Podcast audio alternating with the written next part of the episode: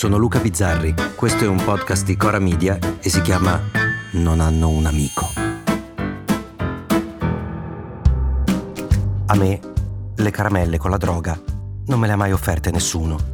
E se dovessi scommettere direi che a nessuno abbiano mai offerto delle caramelle con la droga, anzi, nei miei ricordi di giovane canaiolo ho contezza di serate alla ricerca estenuante di quel deca di fumo che rendeva tutto un po' più eh, confuso.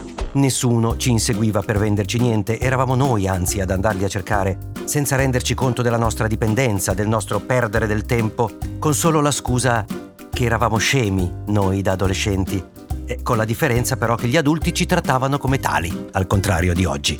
Ma ripensando a quei momenti da adulti, era il mercato che dettava le regole, era lui che comandava per la legge della domanda e dell'offerta. Quando qualcuno non riesce a fare a meno di una cosa, beh, lo hai in pugno. Ecco perché finalmente, dopo giorni, ho capito perché Elon Musk ha comprato Twitter. Lo ha fatto per diventare il pusher più potente del mondo in maniera assolutamente legale. Su Twitter non ci sono degli utenti, ci sono dei tossici. Così, quando sabato scorso improvvisamente Elon ha deciso di limitarne l'uso, è scoppiata la rivolta, la rivolta dei drogati. Perché Twitter non funziona? E anche voi è apparso questo messaggio di limite di frequenza superato? E lui deve essersi sentito potentissimo, perché non basta essere l'uomo più ricco del mondo. La vera ricchezza è avere in mano i desideri delle persone, le loro voglie, le loro scariche di dopamina. E lui può aprire il rubinetto o chiuderlo. E se solo accenna a chiuderlo, le anime cominciano a lamentarsi come in una bolgia infernale dantesca e strepitano ho letto un adulto che ha scritto che no, Elon quella cosa non la poteva fare giuridicamente. Ha scritto così, giuridicamente, come se Twitter fosse un diritto, una droga di Stato. E poi minacce, andiamo via, fallirà, mentre nessuno si muoveva, nessuno faceva un passo per un solo motivo.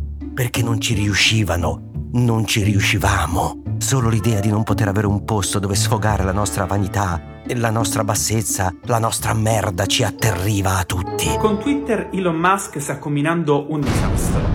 E allora le reazioni erano sempre più scomposte, tanto che Elon, Musk, Escobar a un certo punto ha dovuto tranquillizzare, tranquilli, la roba continuerà a esserci, solo non esagerate. Capite? Il pusher che dice al cliente, ehi, vaci piano, sta roba ti ammazza, fai una pausa, perché al pusher interessa la continuità, non l'overdose.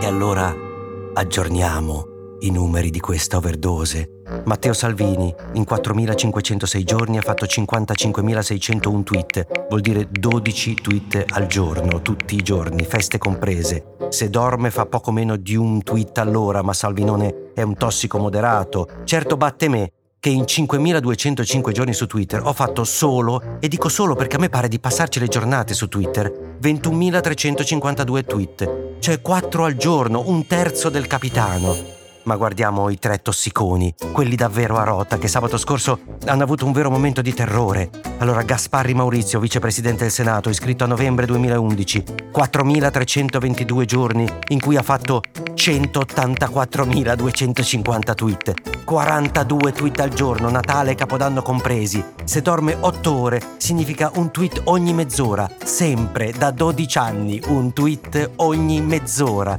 Ma poi Arriva Claudio Borghi, Lega, membro del Copasir, iscritto da luglio 2011, per la bellezza di 246.039 tweet in 4.384 giorni. Sono 56 tweet al giorno. Sabati, domenica, sempre. Se dorme 6 ore sono un tweet ogni 20 minuti. Lui smette di fare quello che fa e twitta ogni 20 minuti.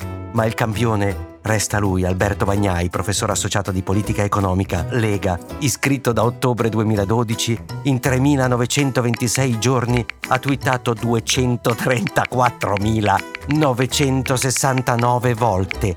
59 tweet al giorno. Se dorme 6 ore è un tweet ogni meno di 20 minuti, circa 18. Un record assoluto. Ora io faccio un appello, lo so che siete tanti, ma se qualcuno trova un politico, ma anche non un politico, starei per dire una persona normale, ma non credo sia normale, che ha numeri più alti di questi, me lo segnali. Io ho paura che per questi un giorno serviranno delle cure speciali. La cosa bella è che se ci pensate, tutti e quattro sono contro la droga. A domani! Se volete commentare, se avete idee o suggerimenti per nuove chat di WhatsApp o testimonianze di nuove chat di WhatsApp, potete scriverci a nonanunamico@gmail.com o nonanunamico@coramedia.com. Anche per gli insulti, prendiamo anche quelli. Non hanno un amico è un podcast di Cora News prodotto da Cora Media. È scritto da Luca Bizzarri con Ugo Ripamonti. La cura editoriale è di Francesca Milano. La supervisione del suono e della musica è di Luca Micheli. La post-produzione e il montaggio sono di Cosma Castellucci. Il producer è Alex Peverengo. Le fonti dei contributi audio sono indicate nella sinossi.